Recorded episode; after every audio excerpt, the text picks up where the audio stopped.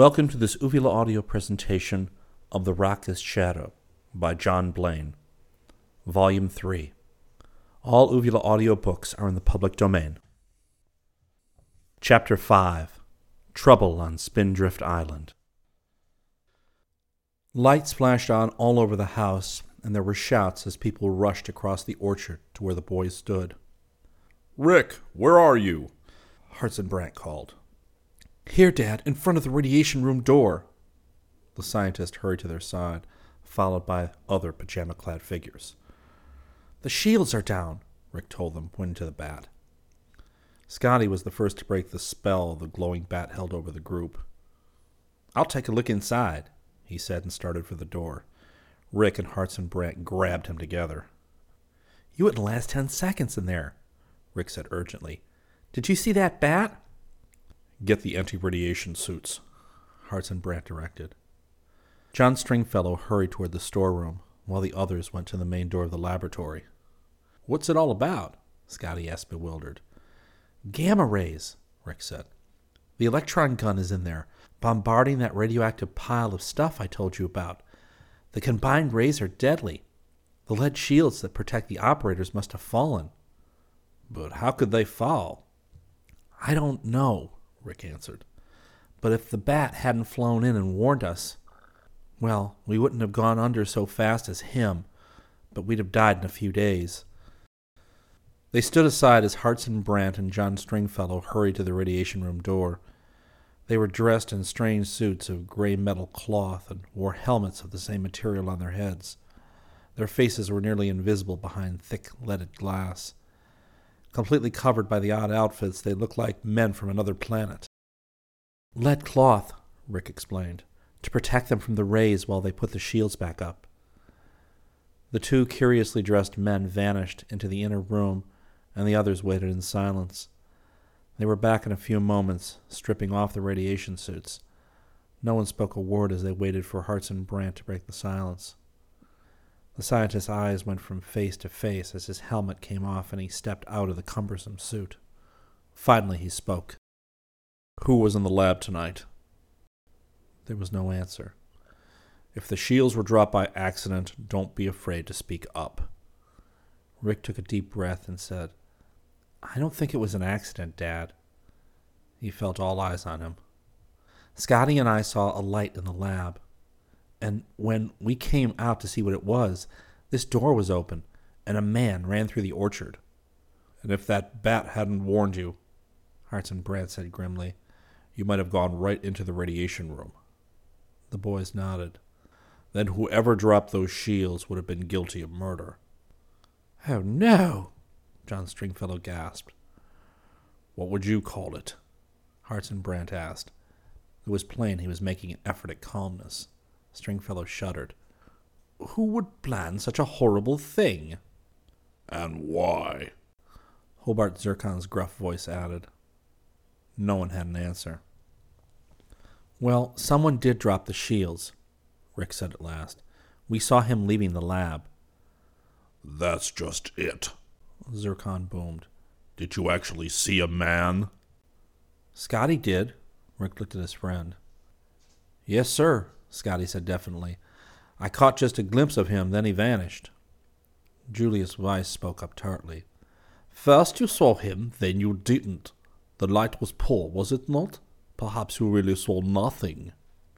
Scotty saw him, Rick said flatly, and I heard him slam the door. Well, I was in my room. Zircon stopped quickly, aware that every eye was on him. No one has accused you, Hartson Brant said. But as long as you say you can account for yourself, how about the rest of us? Well, I was also in my room, Julius Weiss said hurriedly, and I thought I heard Hobart moving around next door. The two men looked at each other and nodded. I was reading in my quarters, Stringfellow said. And I was in my room asleep, said Hartson Brant. Then the only ones up here at the time were these two, Hobart Zircon declared, pointing a finger at Rick and Scotty. And we don't know this new boy very well, Julius Weiss cut in. Scotty reddened at the insinuation. I tell you, I saw a man, he insisted defensively. Rick was with me every minute, too. Just a moment, Hartson Brant interrupted. There's no need to throw accusations at each other. I see no reason for believing the prowler was one of us. Someone could very well have reached the island from the mainland. If there was such a person, Weiss said stubbornly. That is quite enough, Mr. Brant said coldly. Prowler or not, I'm going to put a guard in the laboratory tonight. We can do some investigating tomorrow. Hobart, will you please stand watch on this side? Scotty will watch on the other. Zircon nodded agreement. The rest of us will return to the house, Hartson Brant added. Scotty, before you begin, please come with me. He led the way toward the house, all but Zircon following. One by one, they turned off to their own rooms until only Rick and Scotty were left with the scientist. In his bedroom, he opened a bureau drawer and drew forth a black object. Rick's eyes widened as his father said, Take this, Scotty. I think you know how to use it. Scotty took the service pistol, a 45 automatic. He nodded silently. Dad? Rick pleaded. What do you really think? Hartson Brant looked suddenly old and tired. All these strange accidents, and now this. I'm afraid someone is trying to interfere with our experiment. Rick started to speak, but his father held up his hand. We'll talk in the morning. Go to bed now. The boys left the room, and Hartson Brant closed the door behind them. When I left the Marines, I thought I'd never have to stand watch again, Scotty remarked. But here goes. He tucked the pistol into his belt and went down the hall. Rick looked after his vanishing figure and shook his head. In the last few weeks, a shadow had drifted over Spindrift Island. Chapter 6 The Loosened Clasp Rick awoke with a rapid buzzing in his ears. For a moment he lay still, trying to fathom the noise. Then he realized someone was ringing the switchboard for an outside line. He swept off the covers and dressed rapidly. Through the open door, he heard his father's voice. Barbie, where are you? Connect me with an outside line, please. Rick went into the hall as his sister hurried downstairs to the switchboard. His father was phoning from his own room. Come in, Rick, he said when his son appeared at the door. Then, Operator, State Police Headquarters, please. Rick tensed. Like all boys his age, he had a wholesome respect for the police. It was an uncomfortable feeling to know that their help was needed on Spindrift Island. Lieutenant Slocum, this is Hartson Brant. Yes, on Spindrift Island. Rick listened as his father outlined the events of the night before. Is he coming? he asked when his father hung up. Yes, he'll be here in an hour. You're going to tell him everything, aren't you, Dad? About the man we saw and all? Hartson Brant chose a necktie and put it on. I'm afraid I won't be here, son. I have an appointment in New York with the Stonebridge people. It can't be canceled. I'm putting John Stringfellow in charge. Rick felt disappointment at the news, but he realized the trip was important if it was about the grant. I'll go see if Scotty wants breakfast. Hartson Brant was finishing breakfast when Rick returned with a famished Scotty. As the boys sat down, he rose and took his small traveling bag. I'll be back as soon as I can.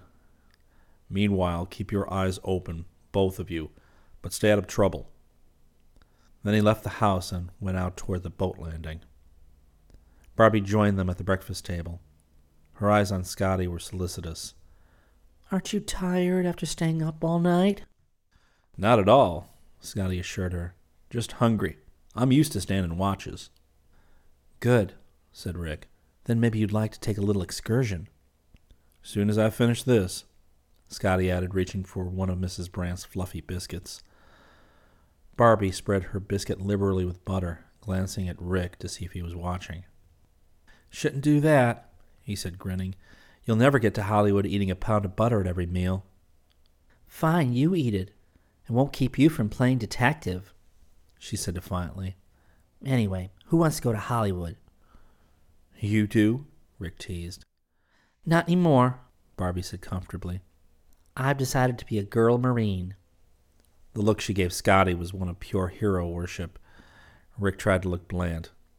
What do you mean, that detective stuff? On the telephone, I listened when Dad was telephoning. Rick shook his head. Shameless, he said. Imagine, Scotty, my little sister turns out to be an eavesdropper. I'm not so little, she said quickly. I guess I'm old enough to go on that excursion with you. Rick looked at Scotty. He seemed amused at the conversation. He wouldn't mind if Barbie went along. Fine, I guess you're old enough, he agreed. Come on. The three rose from the table and went outdoors, where Dismal greeted them happily and tumbled along scatter footed in their lead. They headed toward Pirate's Field. Barbie threw a stick for Dismal to retrieve, but the shaggy pup couldn't locate it in the grass. She ran off to help him. Scotty stepped quickly to Rick's side. There's a funny look on your face, he said. What's on your mind? It was a hard thought to put into words. Maybe I'm wrong, Rick said hesitantly. I really hope I am, but I'm beginning to believe that if anyone is trying to wreck the experiment, he has a helper here on the island. Scotty's eyes opened wide. That's plenty serious. Have you said anything to your dad? My gosh, no. Dad has known these men for years. He'd think I'd gone crazy. But what makes you think so? Rick stopped walking. Well, we've had a lot of trouble that seemed accidental. It would take an inside man to make those things look like accidents. Then, last night, the shields were dropped. It would take somebody who knew what he was doing to fool around with that radiation chamber without getting burned. And two of the men tried really hard to convince us we didn't see any prowler. Zircon? And Weiss. Well, that's pretty slim evidence. Scotty scratched his head. Worst part of it is, if you're right, we can't do anything about it until the traitor makes his next move.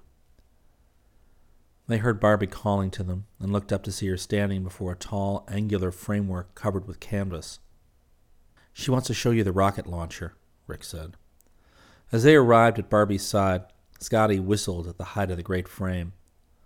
Well, this is certainly no Fourth of July rocket you folks are going to shoot off. It'll be the largest, most powerful rocket ever launched from the Earth, Rick said seriously. Barbie lifted a corner of the canvas and peeked under. Hey, don't, Rick cautioned. Mustn't touch. Barbie dropped the canvas as though it were red hot. Well, I know what it looks like, she said pertly. All right, little sister, tell us how it works then, Rick invited. Well, it's a. I mean, there's a big whatchamacallit, a slide sort of, for the rocket to sit in. She means a cradle, Rick grinned. Yes, and right down there, she pointed to the base of the tall frame, is a thingamajig that starts the rocket. She means a detonating chamber, Rick explained. Barbie turned pink. Well, you're so smart, you tell it then. Scotty smiled. Shouldn't be that hard to be a scientist. Well, everybody knows what thingamajigs and whatchamacallits are. Barbie looked embarrassed, but she laughed. Rick came to her rescue. I guess those are as good names as any. The instruments are all specially made for radar control. They didn't have any names until the scientists figured out what to call them. What are these instruments supposed to do? They'll be set to transmit back to Spindrift. Dope about temperature and rays and solar radiation, all that stuff. They'll tell us what outer space is like. He held the canvas aside so Scotty could see the steel framework which stretched up under the cover. Dismal poked an inquisitive nose under the canvas, and Rick pulled him back. Scotty shook his head. Whoever believed we'd be hitting the moon with rockets some day, he marveled. Well, that someday is only a few days away now, Rick said, and he added softly, I hope.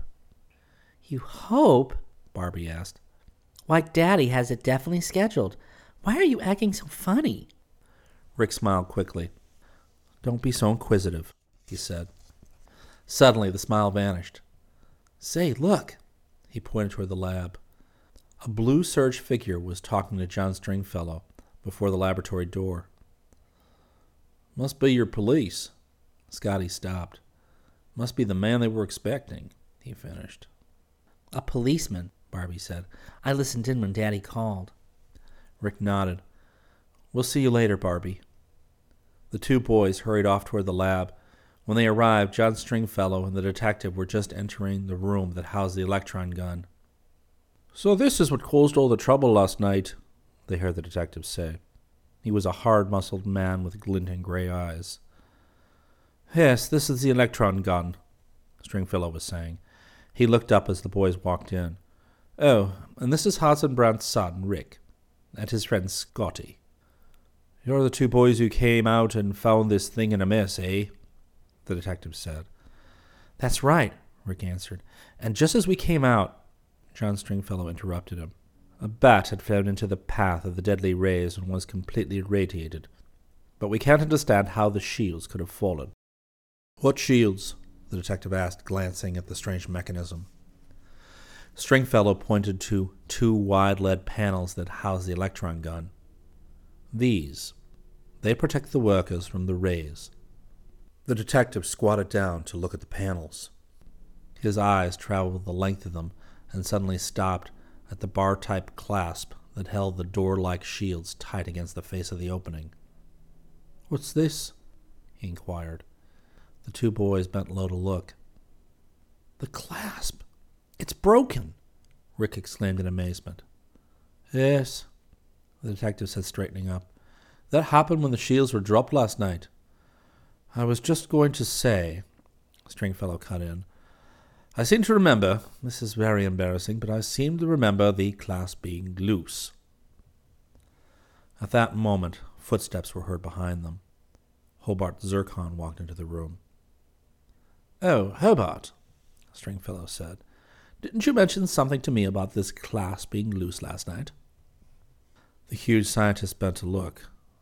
Yes, there was something said about it. I thought you told me about it. No, the lean scientist insisted, turning toward the detective. Zircon told me it was loose. I intended to see about it, but I was busy and forgot. Then these lead shields could have fallen down because the clasp was loose, right? The detective asked. Yes, I'm afraid they could have, Stringfellow answered. The detective heaved a disgusted sigh and rose.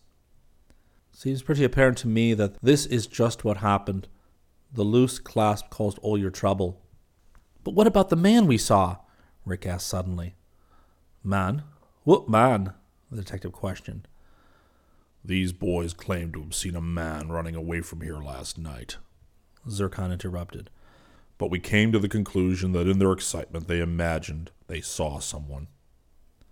Oh, great, the detective fumed. I'm called all the way out here because a piece of equipment has a loose clasp and a couple of kids are seeing things. He snorted disdainfully.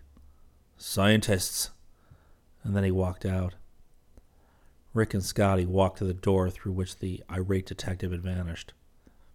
Well, that was short and sweet, Scotty said. Guess it was an accident. Are you kidding? Rick asked sharply. Scotty grinned. Why, the detective couldn't be wrong, could he? Not only could he be wrong, he was. And you know why? Scotty nodded his head. I'm not dumb. Zircon claims that the clasp on the shields was on the blink last night. He told Stringfellow about it, but Stringfellow didn't see it. Zircon could have knocked it off last night so it would look like an accident when it was found this morning, Scotty continued.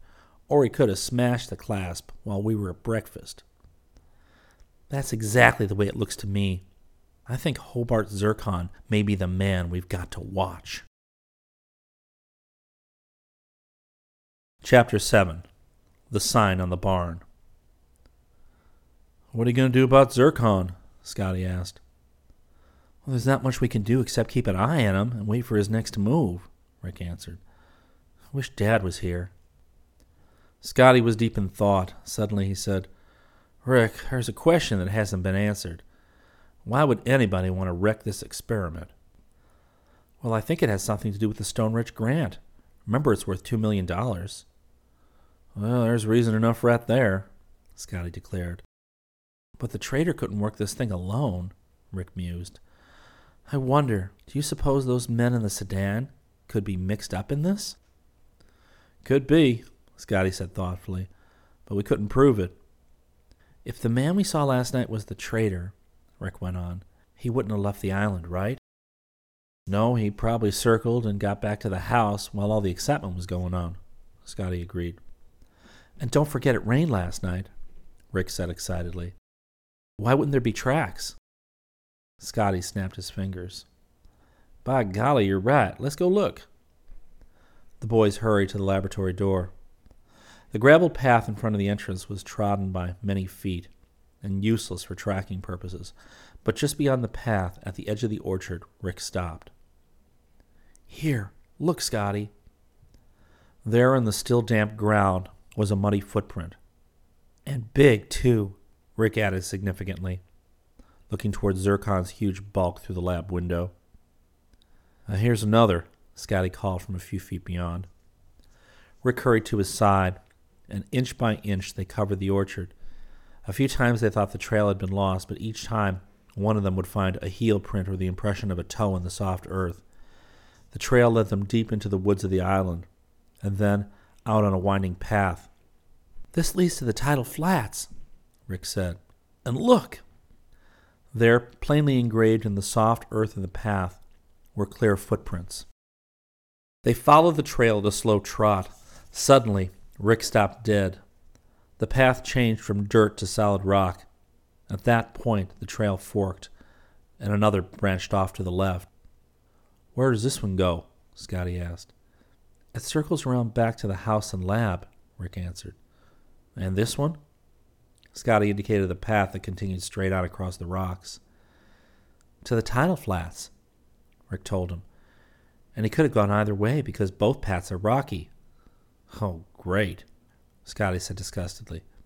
Where's that leave us? Well, if it was the trader we saw last night, he'd have taken the left path back to the house. If it was somebody from the mainland, he'd have gone straight to the tidal flats. Let's go have a look there. Scotty had not yet seen the back end of Spindrift Island. As they walked out into a rocky clearing that fell away into a short but sheer drop to the rock strewn tidal flats below, he gasped. What a view! You could see half of New Jersey from here. Scotty looked out across the rock studded water to the endless stretch of alternate woods and patched farmland that lay in every direction in the clear July sunlight. Directly across from the bluff were deep woods. We didn't come here for the view, remember? This is the only spot where a prowler could get on and off the island. I wonder if he did. Scotty stared at the rocky ledge. It would be impossible to tell now. When the tide is low, it would be easy to cross, Rick commented. Right now it's almost high, but still possible, and last night when we saw the man, the tide was high. Well, what do we do now? Rick shook his head slowly. We're stopped right here. I guess all we can accomplish now is to look at the view. Scotty shaded his eye and scanned the mainland. Look, you can even read the sign on top of that barn over there. That must be a mile away. You can read it, not me, Rick answered with a grin. You're the boy with the jungle eyes. That's got to be easily two miles away. I can read it all right. It says drink white cream.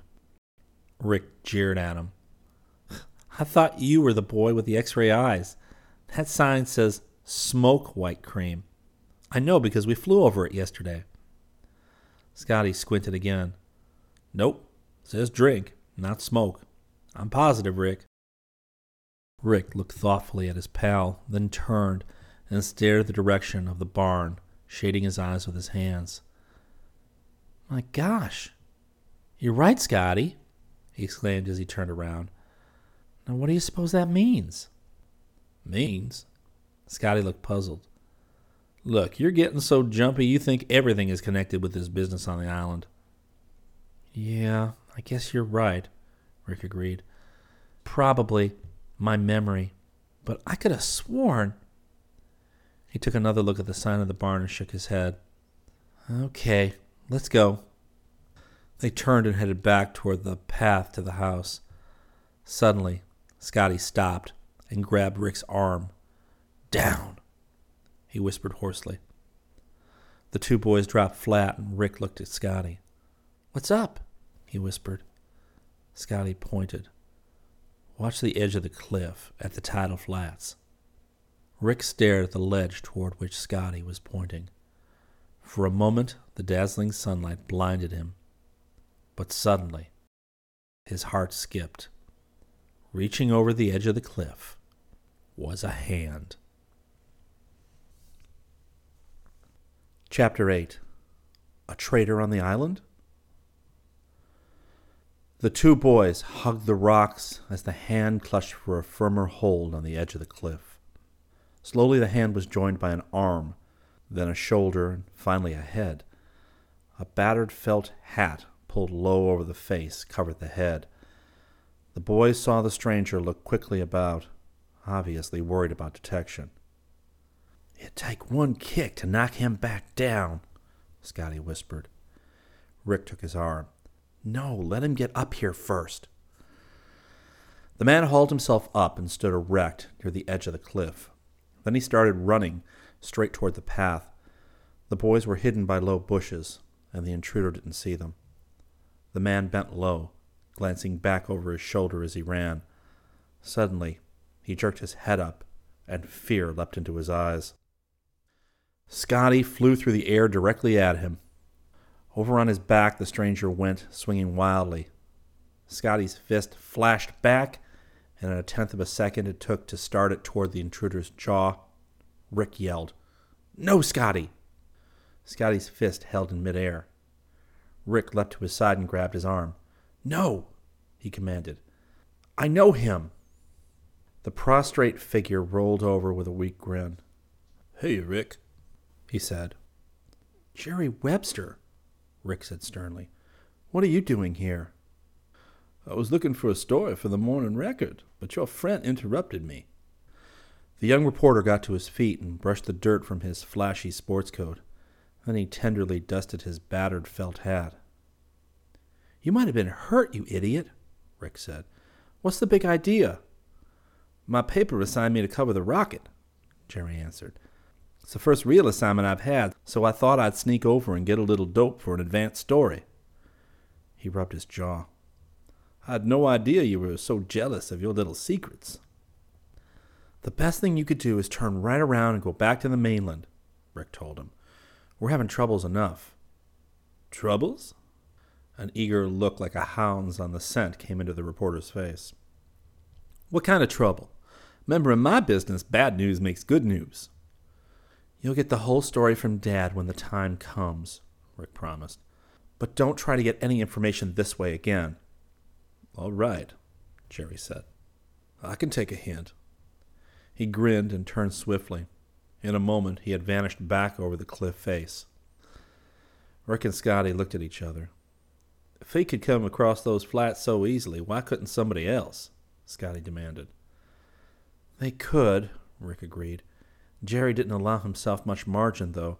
The tide goes out very early in the morning. It's almost high tide now. I think we'd better keep an eye on this part of the island. He took another look at the distant barn. More stuff to confuse a fellow, he said soberly. They went back along the path and in a few minutes reached the clearing near the laboratory. Rick saw his mother talking to John Stringfellow. She waved to him and he hurried to her side. Your father called from New York, she said. He won't be able to get back for two or three days. Rick's heart sank. Oh, don't be disappointed, Stringfellow smiled. We can take care of things that long. Certainly nothing more should happen in that short a time. Is the work going on then? Rick asked.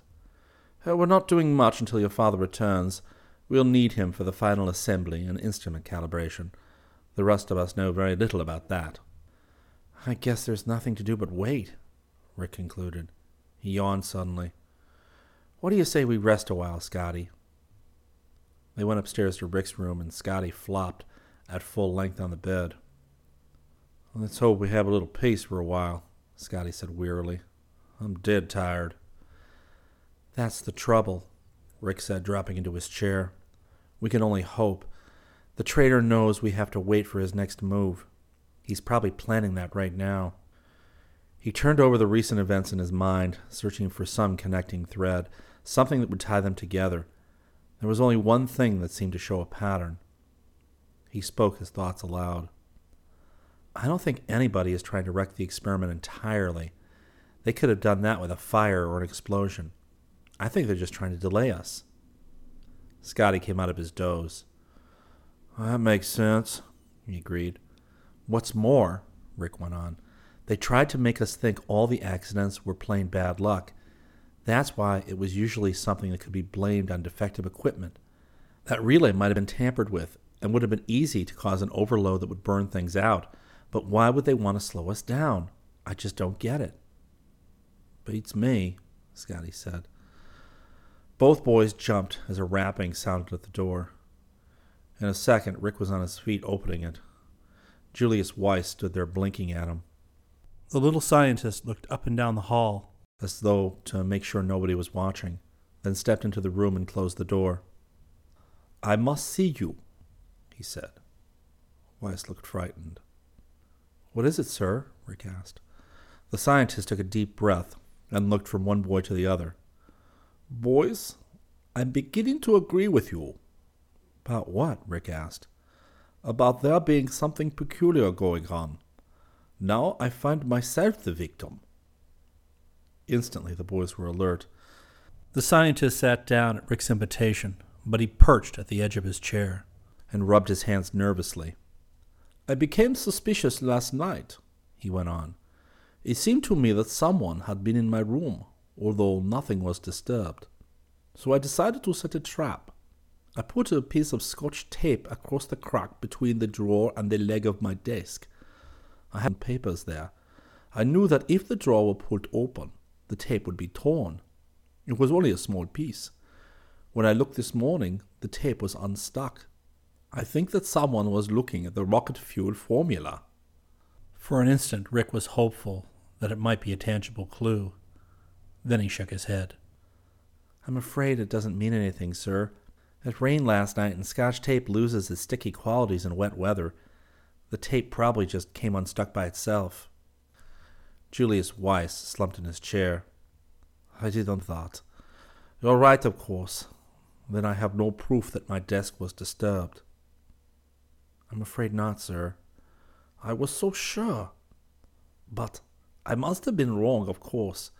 These things must be accidents after all. He nodded to the boys and left the room. Rick looked at Scotty. Funny. Wouldn't you think that a wizard like Professor Weiss could think up something smarter than a piece of tape? Maybe. What are you getting at? Scotty said. I don't think he put the tape on his desk at all, Rick declared. I think it was just something he dreamed up to throw suspicion off himself. Scotty groaned. Oh, suppose you're right. That makes it a bigger mess than ever. Who's your traitor then? Weiss?